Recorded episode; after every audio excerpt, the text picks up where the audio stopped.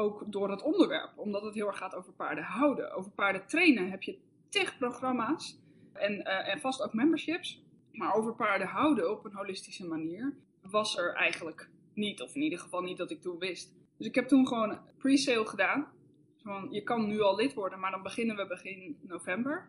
Er waren toen ongeveer 25 man die dat gedaan hebben, uit mijn hoofd. En toen zijn we op 1 november gestart en het is, het is nooit meer opgehouden.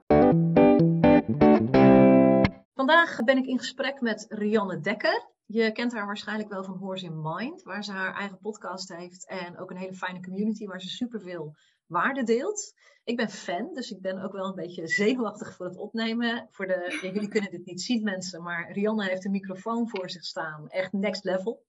En ik heb gewoon oortjes in. Rianne, van harte welkom. Dankjewel. Zou jij jezelf even willen voorstellen voor die mensen die onder een steen hebben geleefd en jou nog niet kennen? ja, dat is goed. Uh, ik ben dus Rianne Dekker, eigenaresse van Horse Mind. Ik heb um, Horse Mind uh, begin 2015 uh, eh, opgestart, dus bestaat nu net zes jaar. Het is begonnen als platform over net horsemanship, kennisplatform. Dat is het altijd al geweest. Maar nu heb ik het um, sinds anderhalf jaar breder getrokken en is het een kennisplatform niet alleen over horsemanship, maar eigenlijk alles dat te maken heeft met paardenwelzijn. De paardenpodcast is daar, is daar ook onderdeel van. Die bestaat nu ook anderhalf jaar. Um, inmiddels uh, eh, 57 afleveringen.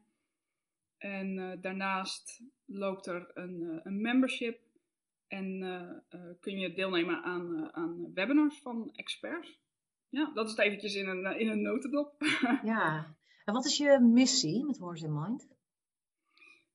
Ja, ik zeg altijd een wereld vol gezonde en gelukkige paarden. Dat, Als dat ooit zou lukken, dan, is het, dan kan ik echt zeer gelukkig sterven. Ja. Maar um, ik weet niet of, we daar, of ik daar ooit kom in dit, uh, in dit leven. Wie weet in een volgende.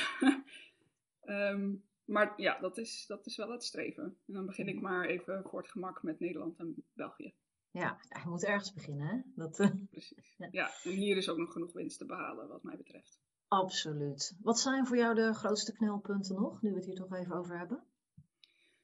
Um, ja, de grootste knelpunten. Ik, ik denk wat me altijd wat me het meeste verbaast is hoe uh, slecht veel eigenaren hun paard nog kunnen lezen. Kunnen zien wat hun paard wel of niet prettig vindt. Kunnen zien of hun paard pijn of stress heeft. Uh, kunnen zien waar hun paard zich wel of niet prettig bij voelt.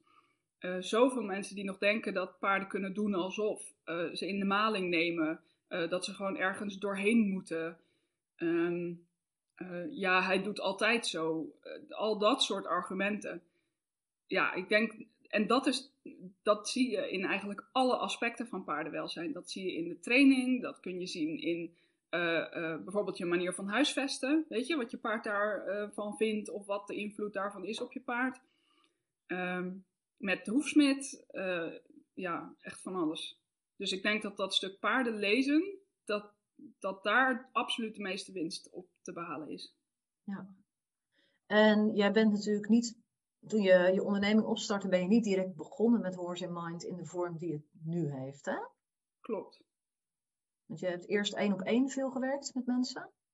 Nou, het grappige is dat ik wel mijn, ondernemerscarrière, zeg maar, begonnen ben met Horse in Mind. Um, maar toen, ja, weet je, ik wist er echt nog heel weinig van af, van ondernemen überhaupt. Um, maar ik kreeg een behoorlijk uit de hand gelopen hobby, een passie, en dat was hoeven. Uh, dus ik heb een paar jaar fulltime uh, bekapt. Later ben ik, uh, of nou ja, in, in september 2017, ik ga maar gewoon in chronologische volgorde er even doorheen. September 2017 ben ik overspannen geraakt.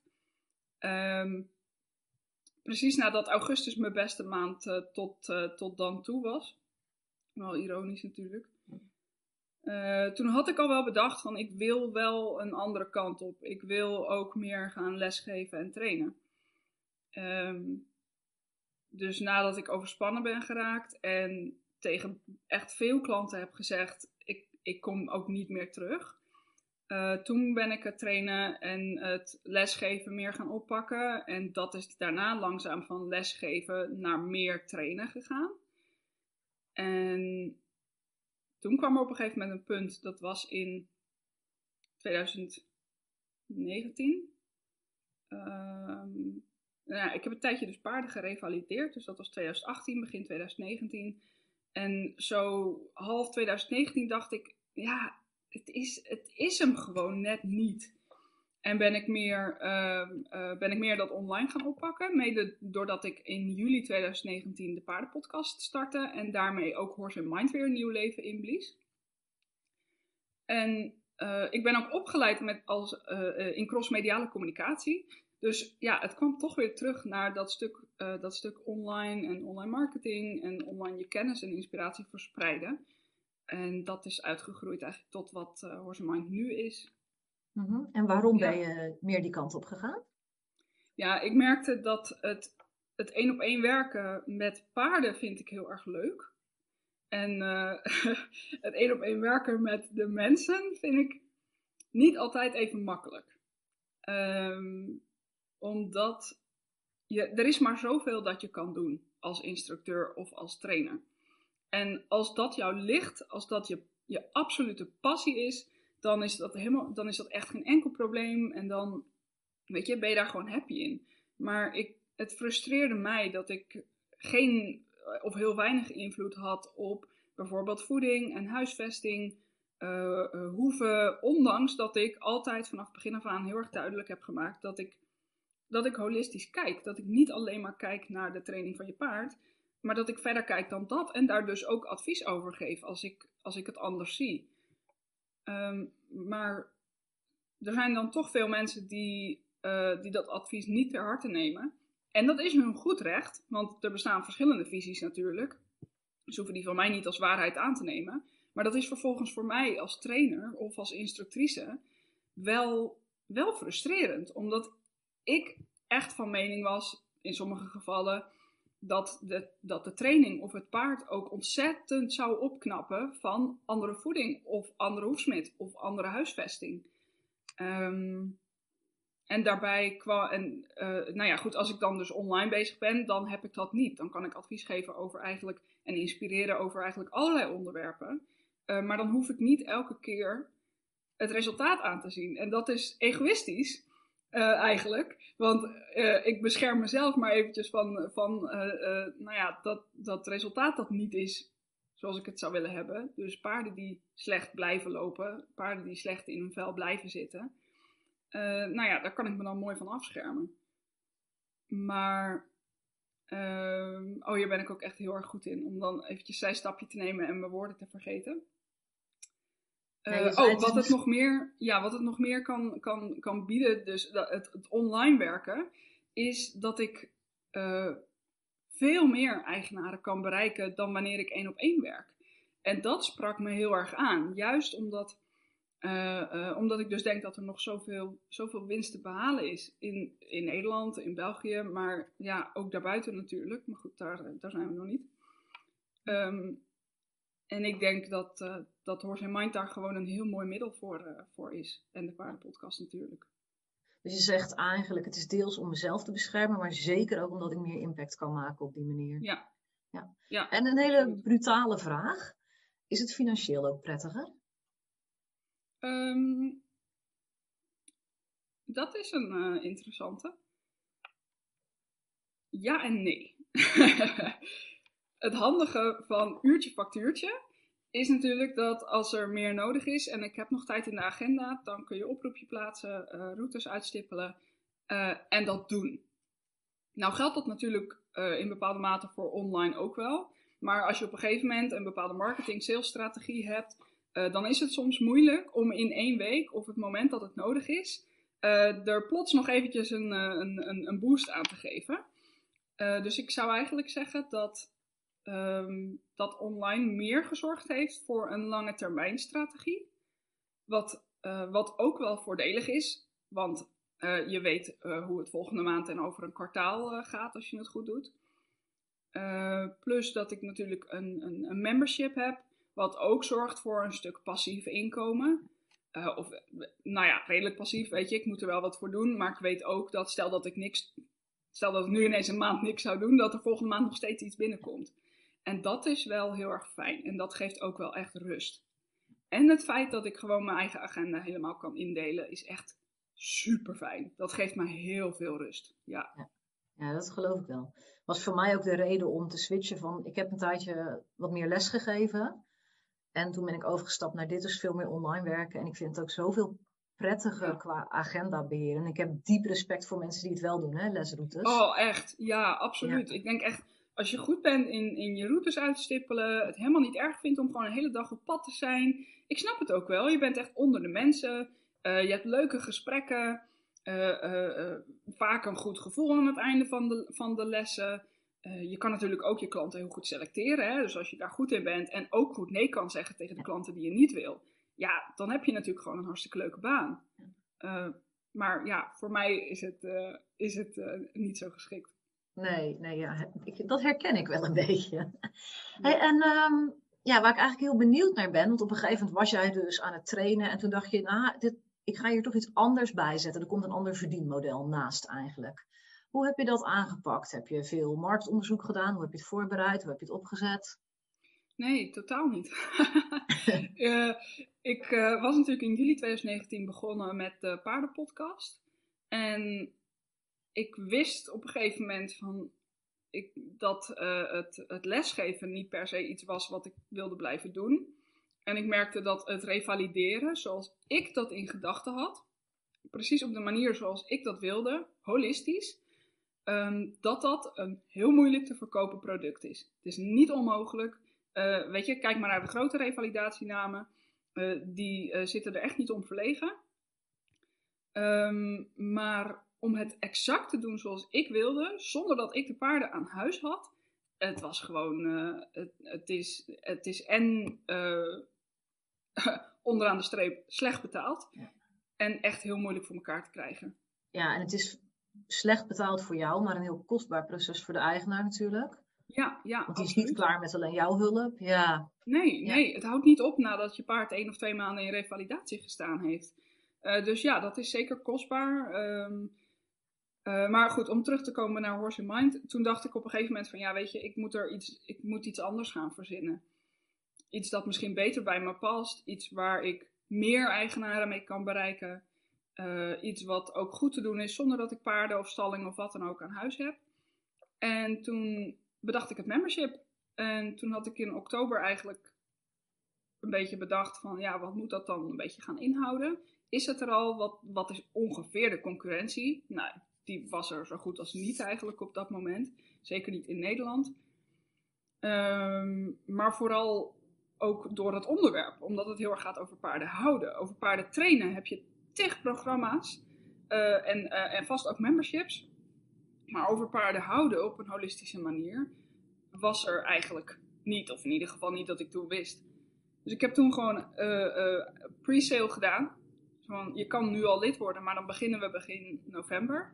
Er waren toen ongeveer 25 man die dat gedaan hebben uit mijn hoofd. En toen zijn we op 1 november gestart en het is, het is nooit meer opgehouden. En het is uh, alleen maar uitgebreid en, en gaan groeien. Ja. ja. Heb je het helemaal alleen bedacht, het concept uitgewerkt? Of heb je een business buddy of een coach? Um, ik had wel een coach, maar het stuk membership heb ik eigenlijk gewoon in mijn eentje uitgedacht. Um, omdat ik halverwege het jaar al wel eens geopperd had bij mijn coach. Zo van, zou het wat zijn? Hadden ze de voor- en de nadelen op een rijtje gezet. Um, maar toen zag ik en zagen zij nog niet helemaal wat het voor me zou kunnen betekenen. Ook omdat Horse in Mind toen nog niet heel duidelijk uh, op de voorgrond was. Want dat was nog uh, eh, riannedekker.nl, de revalidatie en, instructie. Um, en toen op een gegeven moment dacht ik, ja, fuck it, ik ga gewoon eigenwijs zijn. Ik ga het gewoon doen en dan zie ik wel hoe het gaat. Ik heb toen ook heel bewust alleen maar een maand en een kwartaal aangeboden. Dat ik dacht, stel dat het nou helemaal niet leuk is, dan hoef ik maar een kwartaal te doen en dan uh, stop ik ermee. Ja, jammer als je dan een vijf jaar abonnement of zo aanbiedt. ja, precies. Dan leg je jezelf al heel erg vast. Ja. Uh, en ik dacht echt van, ja, dat, dat ga ik gewoon niet doen. Dus uh, ja, als je een, een, een, een, kwartaal neemt en ik besluit om te stoppen, nou prima, dan zorg ik wel voor het afmaken van dat kwartaal. maar that's it. Maar ja, goed. Ik, ik ben er nooit mee gestopt. en nu is er wel een jaar abonnement.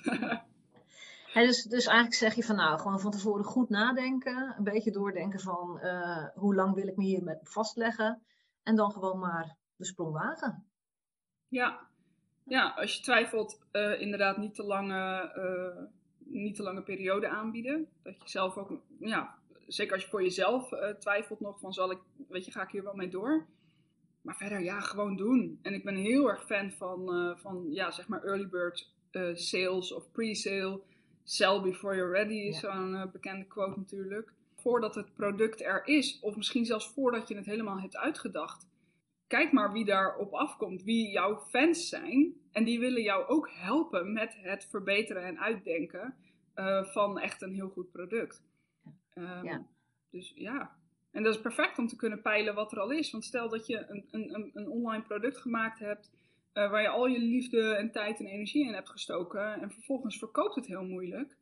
Ja, dat is gewoon. Uh, KUT, zeg maar. Ja, super zonde inderdaad. En, en ongelooflijk demotiverend, ja. ja. Nee, eerst verkopen, dan maken. Ja. ja. Ja, weet je, tenzij je echt al, al, al, al uh, superveel doelgroeponderzoek hebt gedaan, hè, dat kan ook. Als dat, uh, als dat je ligt, ligt mij helemaal niet, maar als je daar goed in bent en graag doet, dan, dan zou het kunnen. En als je dan heel goed bent in marketing, ja, dan, dan zal het wel goed komen. Maar ehm, dat is niet mijn stijl. nee en als je het zo vertelt, dan klinkt het eigenlijk allemaal heel mooi en rooskleurig en het ging allemaal geweldig. Maar je hebt vast ook wel uitdagingen gehad. Um, ja, ja, zeker. Maar is er een bepaalde periode of, of iets waar je benieuwd naar bent? Nou, ik ben eigenlijk benieuwd dat toen je het ging opzetten. Um, je zegt dat toen had ik al pre-sales en toen liep het eigenlijk best wel lekker. En wat waren de dingen waar je tegenaan liep die toch lastiger waren dan je had verwacht? Of, of tegenvallers? Mentale uitdagingen misschien? Um, um, um, nou, ik had veel te veel aangeboden. Ik dacht, ik moet er zoveel mogelijk instoppen qua waarde. Want dan, uh, dan lijkt het tenminste wat. Terwijl in de praktijk bleek dat, uh, dat eigenlijk maar de helft van dat wat ik had aangeboden uh, al meer dan genoeg was om echt voldoende waarde te bieden voor dat geld. Ehm, dus ik heb er ook een paar dingen uitgehaald weer. Ben ik mee gestopt. Uh, omdat ik ook merkte dat het veel tijd kostte. Als voorbeeld, ik had bijvoorbeeld uh, uh, maandelijkse informatieve video of zo. Naast de, web, naast de webinars en QA's die er nu in zitten, had ik toen ook nog de informatieve video's. Maar ja, dat betekent wel dat je elke maand jezelf verplicht om een, een video te bedenken, een script voor te maken, dat op te nemen, te editen. En dat het dan allemaal nog, weet je, dat het goed is. Voor sommige mensen is dat echt easy peasy. Voor mij is het echt een hele opgave om dat zo te doen. Terwijl een webinar organiseren, leuke presentators vinden, er af en toe zelf een doen, dat is geen moeite.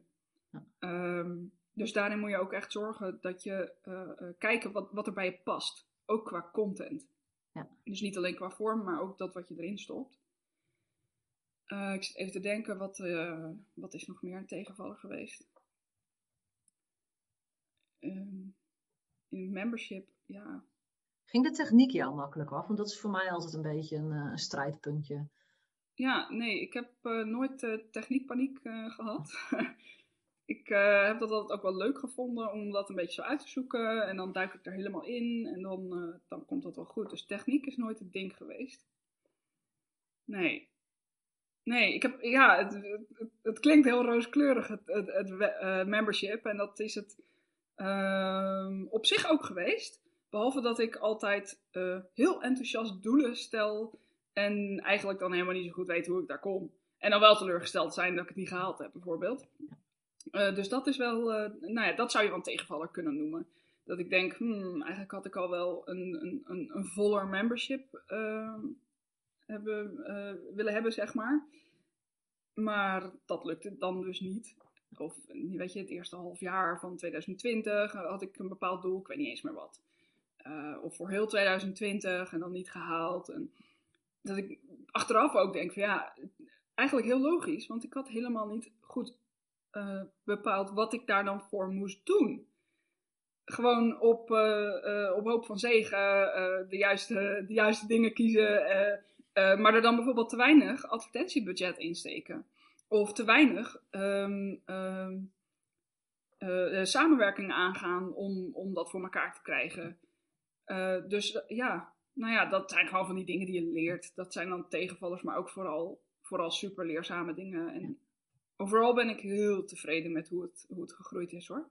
Ah, superleuk om te horen. Ja. Welke ja. kant wil je vanaf nu verder op? Met Horse and Mind of met het mhm. membership? Ja, beide. Wat je, wat je wil delen met ons, leuke plannen die je hebt.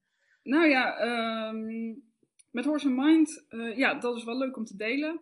Uh, de bedoeling is dat, er, dat dit jaar eigenlijk de, de, uh, zowel de podcast als de blogs verder uitgebreid worden. Um, ik zeg het echt al een hele tijd, maar er komt echt een Engelse versie van de paardenpodcast aan. Um, de naam is er. Uh, de, uh, er zijn al een aantal opnames die ik daarvoor ga gebruiken. Maar ik wil dat gewoon goed aanpakken. Dus dat moet ik goed plannen en, en doen als ik tijd heb en niet even tussendoor. Er gaat meer geblogd worden. ik heb nou natuurlijk ook hulp met de, met de blogs. er is nog iemand anders die misschien na de zomer begint met bloggen. En zo ga ik dat ook langzaam uitbreiden. Zodat er ook echt nog, nog meer informatieve en inspirerende content te vinden is. En ik ga eind deze maand voor het eerst een, een, gratis masterclass van vier dagen geven.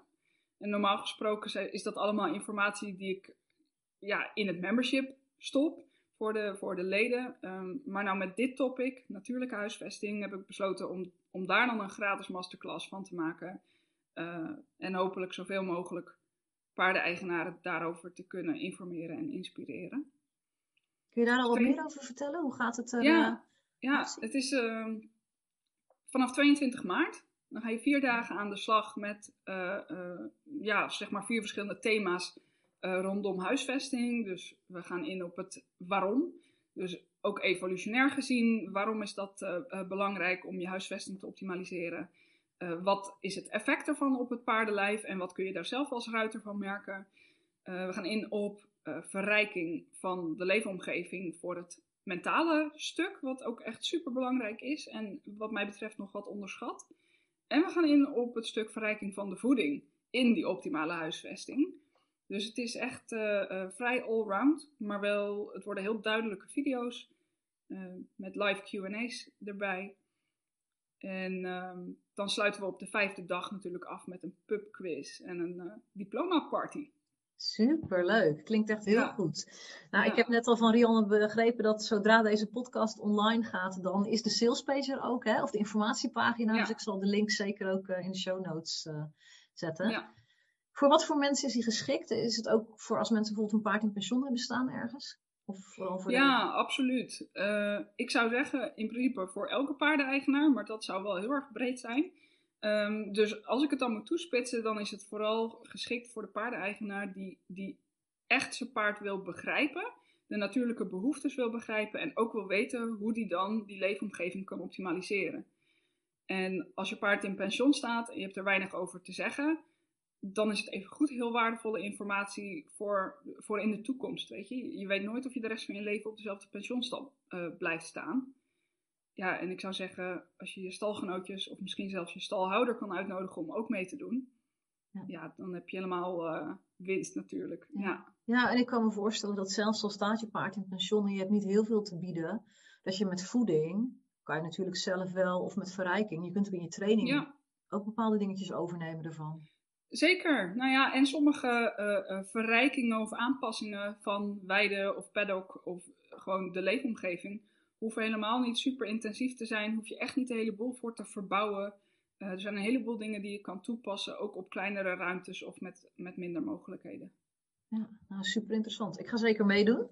En ik zal de link, ik zet hem in de show notes. ja, mooie ja, plannen. En als we dan wat verder vooruit kijken, dus bijvoorbeeld over een jaar of vijf, tien. Je noemde het net al, buitenland, Engelse podcast. Is dat de kant die je op wil? Um, ja, eigenlijk wel.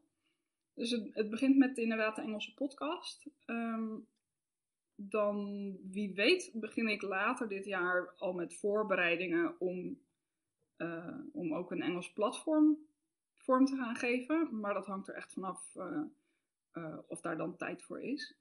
Dat is echt een meerjarenplan. Want ik, ja, ik wil het goed aanpakken. En in Horse Mind heeft tot nu toe heel veel tijd gezeten. En energie gezeten. En ik wil diezelfde hoeveelheid tijd en energie dan ook in een Engelse versie steken. Uh, maar ja, op, op lange termijn is dat, is dat wel de bedoeling. Superleuk. Echt heel ja. tof. Hey, oh, even en, een... en er komen nog wat events aan. Ja, meerdaagse events. Uh, echt toegespitst op, uh, op één topic. Met, met experts en, en andere waardevolle sprekers. Ja. Online of is het na corona online? Ja, het worden waarschijnlijk inderdaad online summits, zeg maar. Ja, meerdaagse. Nou, super. Maar goed, mooie, daarover mooie later meer. en als mensen daarover op de hoogte gehouden willen worden, dan waar kunnen ze jou volgen?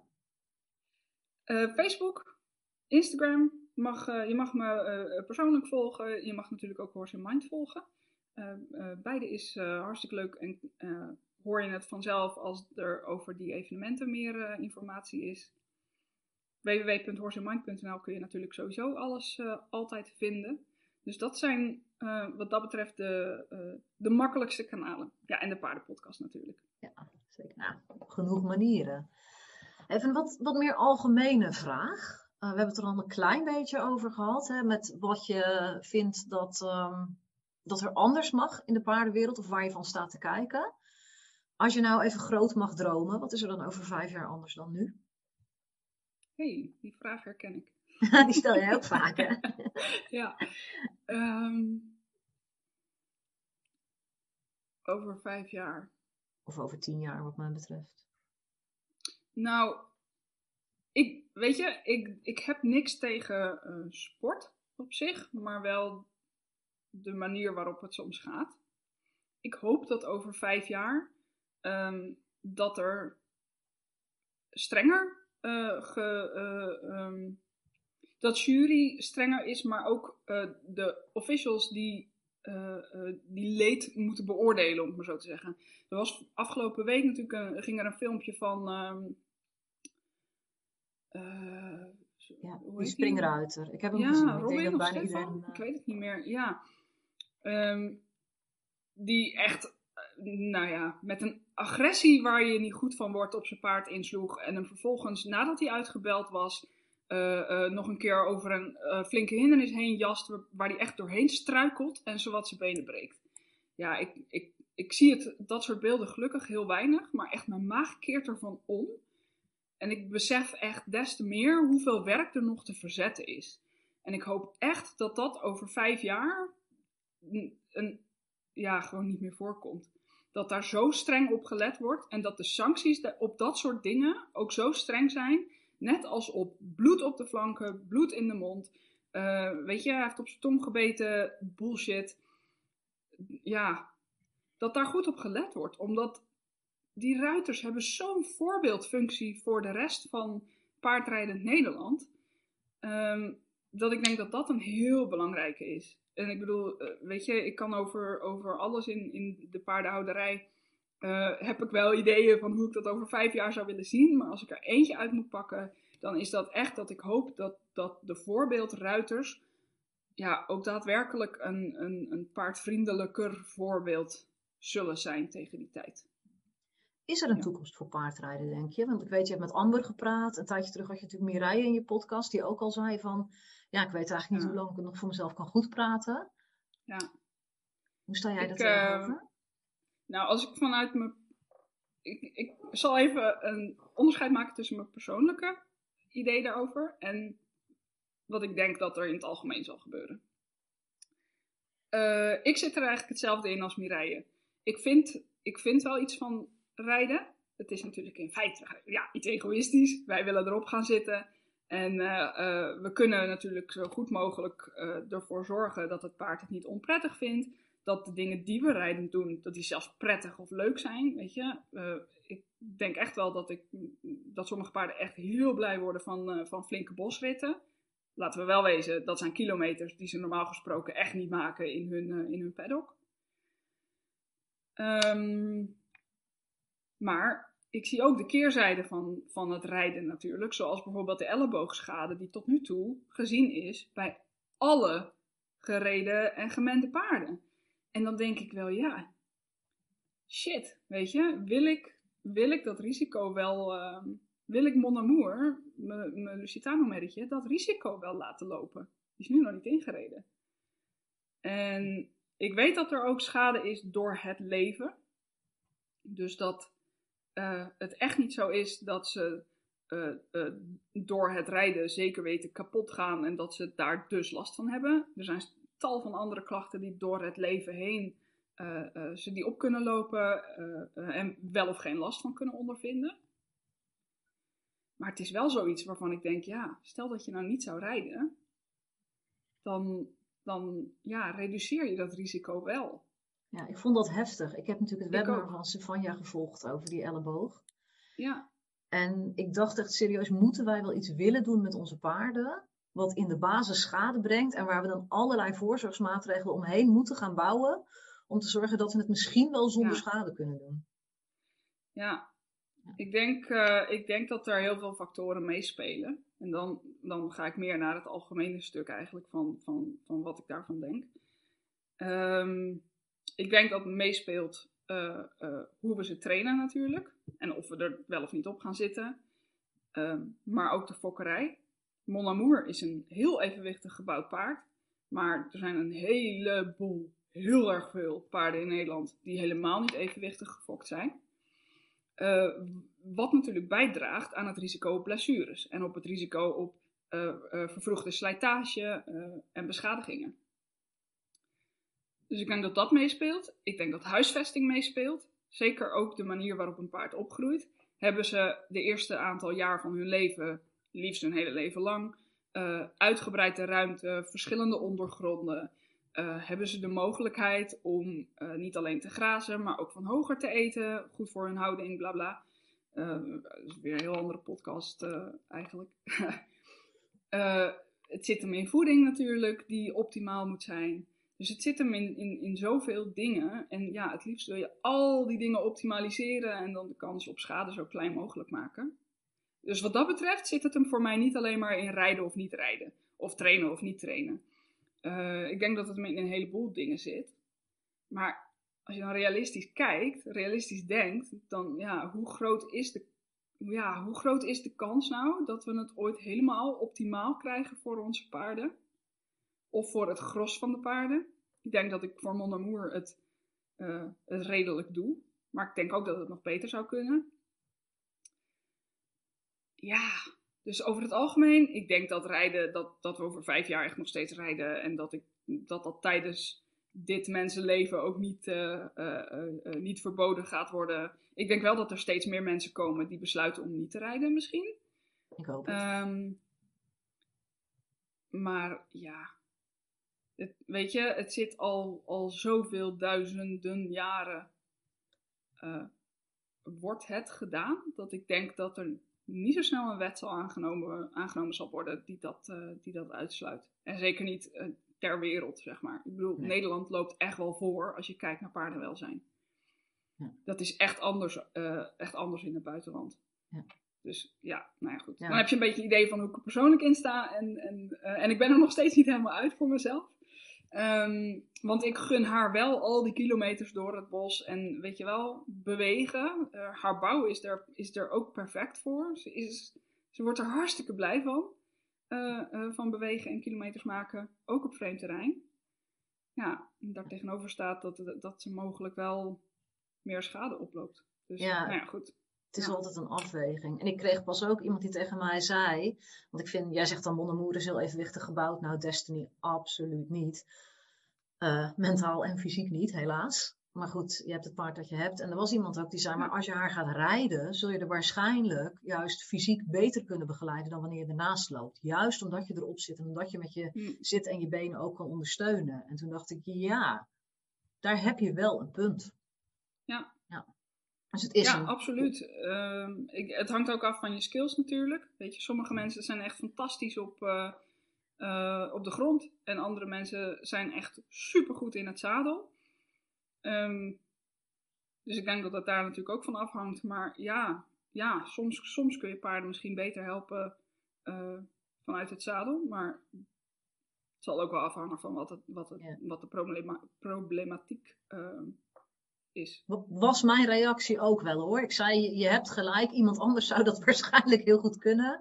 Maar ik ben super scheef en motorisch niet zo handig. Laat mij er maar gewoon naast lopen. ja. ja. Ja, ja en inmiddels, weet je, is er ook echt vanaf de grond zoveel te doen. En niet alleen maar in training, maar dus ook in die huisvesting.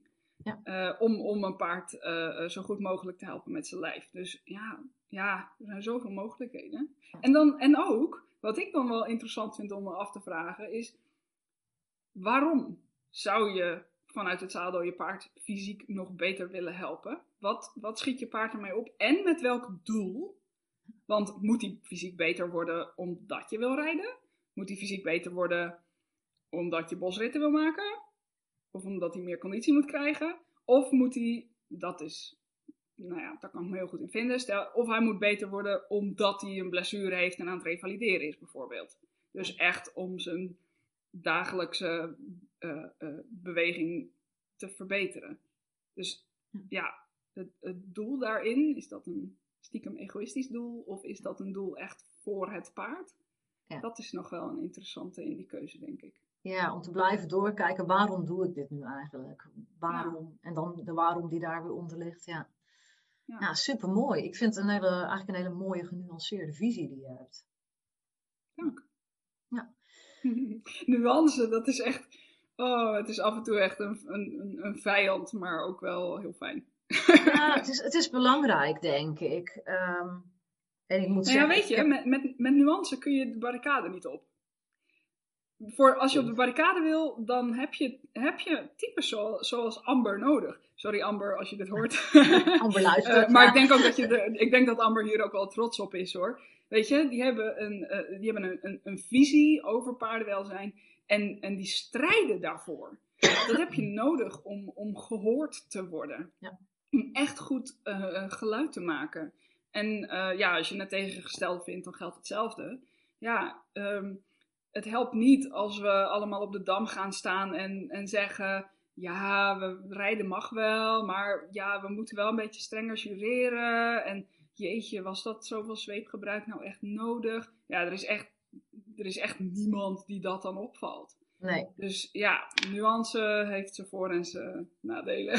Ja, ja. maar goed, ik, ik ben dus van uh, sterrenbeeld, ben ik weegschaal. Hoe ironisch is dat? Dus dat is, uh, ja. Ik ben tweeling. En volgens mij is dat ook hetzelfde. Dat je dan ook beide kanten een beetje kan. Oh, kijk. Oh, ja. ja. Ja. ja. maar het is... Het, ja. Nee, mooi. Fijn. Dank je dat je dit uh, zo open en eerlijk wil delen. Ja, geen probleem. En dan als, eigenlijk als afsluiter uh, de vraag die ik tot nu toe aan iedereen heb gesteld, dus die jij ook voor je kiezen krijgt. Wat is de grootste les die jij hebt geleerd als ondernemer en welk advies zou je andere ondernemers geven? Um, nee zeggen. Er zijn, wel, er zijn verschillende lessen die, die ik geleerd heb, die ik echt heel belangrijk vind. Dus als ik er echt maar één mag kiezen, dan zou het zeggen leren nee zeggen. Nee zeggen tegen dingen die je niet leuk vindt. Nee zeggen tegen de dingen die je te veel energie kosten. Tegen de klanten die je te veel energie kosten.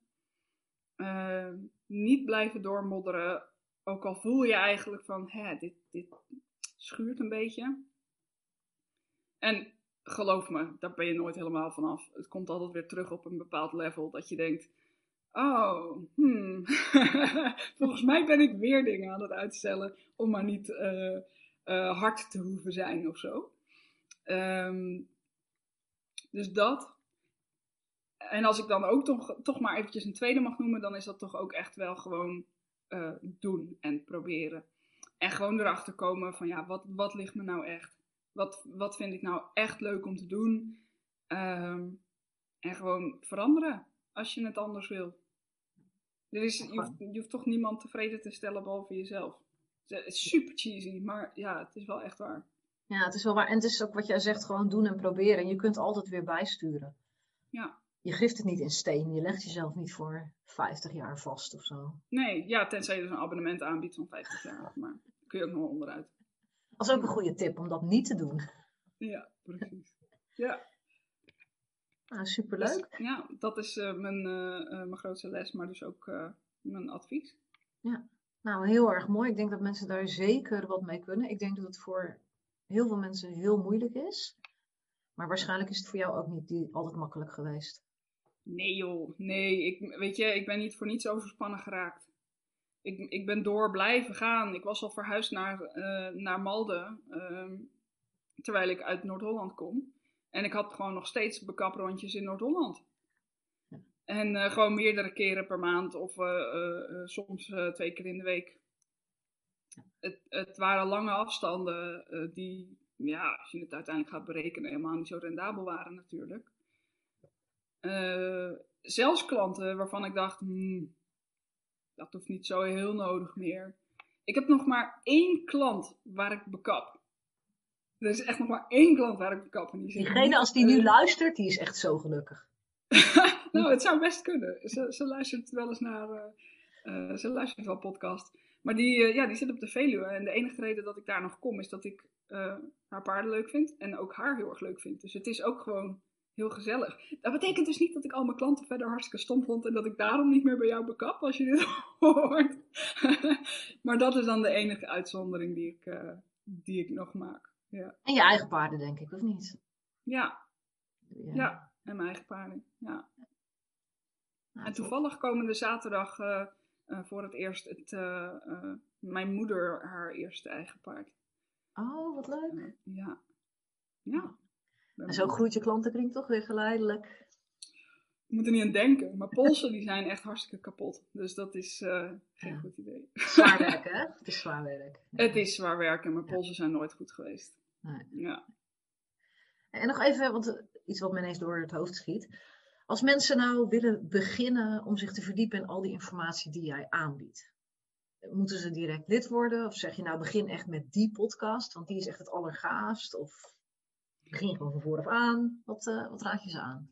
Um, nou ja, als je een lezer bent, uh, uh, kijk zeker bij de, in de blogs van Horse Mind. Um, nou moet ik zeggen dat daar er een stuk minder van zijn dan van, in ieder geval over paardenwelzijn in de brede zin van het woord. Over horsemanship vind je er wel heel erg veel blogs. Um, en de podcast. Dus als je, als je graag luistert, dan zijn er op het moment van opnemen, ik geloof 57.